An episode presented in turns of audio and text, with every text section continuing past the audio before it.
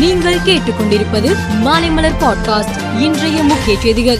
சூரியன் குறித்த ஆய்வுக்காக Aditya L one விண்கலம் இன்று காலை பதினொன்று ஐம்பது மணிக்கு ஸ்ரீஹரிகோட்டாவில் இருந்து விண்ணில் ஏவப்பட்டது ஏழு முக்கிய கருவிகளில் நான்கு கருவிகள் சூரியனை நேரடியாக ஆய்வு செய்கின்றன. மூன்று பேலோடுகள் லெக்ரான்ஜியன் புள்ளியில் உள்ள துகள்கள் புலங்கள் பற்றி ஆய்வு மேற்கொள்ள இருக்கிறது. ஸ்ரீஹரிகோட்டாவில் உள்ள சதீஷ் தவான் விண்வெளி ஆய்வு மையத்திலிருந்து PSLV C fifty seven rocket திட்டமிட்டபடி வெற்றிகரமாக விண்ணில் பாய்ந்தது. ராக்கெட்டின் செயல்பாடுகள் திட்டமிட்டபடி நடந்து வருவதைத் தொடர்ந்து ஆதித்யா எல் ஒன் சுற்றுவட்ட பாதையில் நிலைநிறுத்தப்பட்டது. இந்நிலையில் ஆதித்யா எல் ஒன் விண்கலத்தை வெற்றிகரமாக ஏவிய விஞ்ஞானிகளுக்கு பிரதமர் மோடி வாழ்த்து தெரிவித்துள்ளார் திமுக தலைவர் கருணாநிதி நூற்றாண்டு விழா திமுக பவள விழா வருகிற பதினேழாம் தேதி வேலூரில் திமுக முப்பெரும் விழாவாக கொண்டாடப்படுகிறது.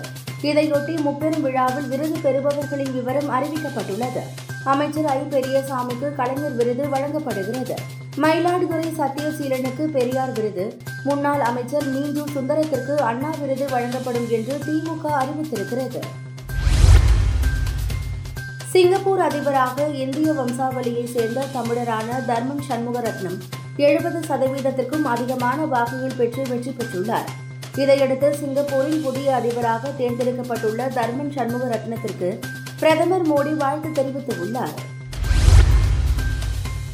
பாஜக மாநில மகளிர் அணி செயற்குழு கூட்டம் இன்று திருச்சியில் நடந்தது. இதில் பாஜக மகளிர் அணி தேசிய தலைவர் வானதி ஸ்ரீனிவாசன் எம்எல்ஏ கலந்து கொண்டு பேசும்போது பாராளுமன்ற தேர்தல் நெருங்கி வருவதைத் தொடர்ந்து பாஜகவின் மகளிர் அணி சார்பில் பல்வேறு பிரச்சாரங்களை மேற்கொள்ள இருக்கிறோம். தமிழகத்தில் திமுக ஆட்சிக்கு வருவதற்கு முன்பு கேஸ் சிலிண்டர் விலை ரூபாய் நூறு குறைப்பேன் என்று கூறிவிட்டு இதுவரை குறைக்கவில்லை. அவர்கள் மத்திய அரசு கேஸ் விலையை குறைக்க வேண்டும் என்று கூறுவதற்கு தகுதி கிடையாது. ஐஎன்டிஏ கூட்டணியை பொதுமக்கள் ஏற்றுக்கொள்ள மாட்டார்கள். அவர்கள் வெற்றி பெறவும் முடியாது. எத்தனை பேர் சேர்ந்தாலும் ஒன்றும் சாதிக்கவும் முடியாது என்று வானதி சீனிவாசன் தெரிவித்திருக்கிறார். ஆத்தூர் புதுப்பேட்டை பெரம்பலூர் சாலையில் உள்ள ரயில்வே மேம்பாலம் கட்டுவதற்கு பத்து கோடி ரூபாய் அம்மாவின் அரசில் ஒதுக்கப்பட்டது. திமுக ஆட்சியில் இருபத்தி எட்டு மாதங்கள் கடந்த பிறகும் இன்னும் ஒப்பந்தமே கோரப்படவில்லை. ஆத்தூர் நகராட்சிக்கு ஆணையர் இல்லை பொறியாளர் இல்லை பணி மேற்பார்வையாளர் இல்லை நகர அமைப்பு அலுவலர் இல்லை பணி ஆய்வாளர் இல்லை வருவாய் ஆய்வாளர் இல்லை. ஆத்தூர் நகர மக்கள் தங்கள் குறைகளை எங்கே சென்று சொல்லுவது என்பது கூட புரியாமல் உள்ளனர்.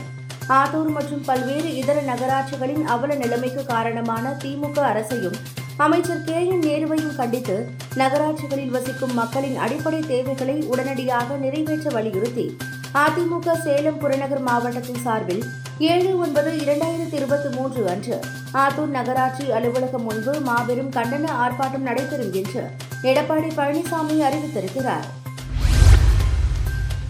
நிலவின் மேற்பரப்பில் ஆய்வு செய்து வரும் பிரக்யான் ரோவர் நூறு மீட்டர் தூரம் பயணித்து உள்ளதாக இஸ்ரோ தெரிவித்துள்ளது. இந்நிலையில் நூறு மீட்டருக்கு மேல் சென்றும் ரோவர் பயணத்தை தொடர்வதாக இஸ்ரோ தகவல் தெரிவித்திருக்கிறது. ஒரே நாடு ஒரே தேர்தல் என்ற மத்திய அரசின் கொள்கை முடிவினை அனைத்திந்திய அண்ணா திராவிட முன்னேற்ற கழகத்தின் சார்பில் வரவேற்பதாக ஓ. பன்னீர்செல்வம் தெரிவித்துள்ளார். மக்கள் நலனையும் நாட்டின் வளர்ச்சியையும் கருத்தில் கொண்டு ஒரே நாடு ஒரே தேர்தல் என்ற கொள்கை முடிவினை மனதார பாராட்டுவதாக ஓ. பன்னீர்செல்வம் தெரிவித்திருக்கிறார். மேலும் செய்திகளுக்கு மாலை மலர் பாட்காஸ்டை பாருங்கள்.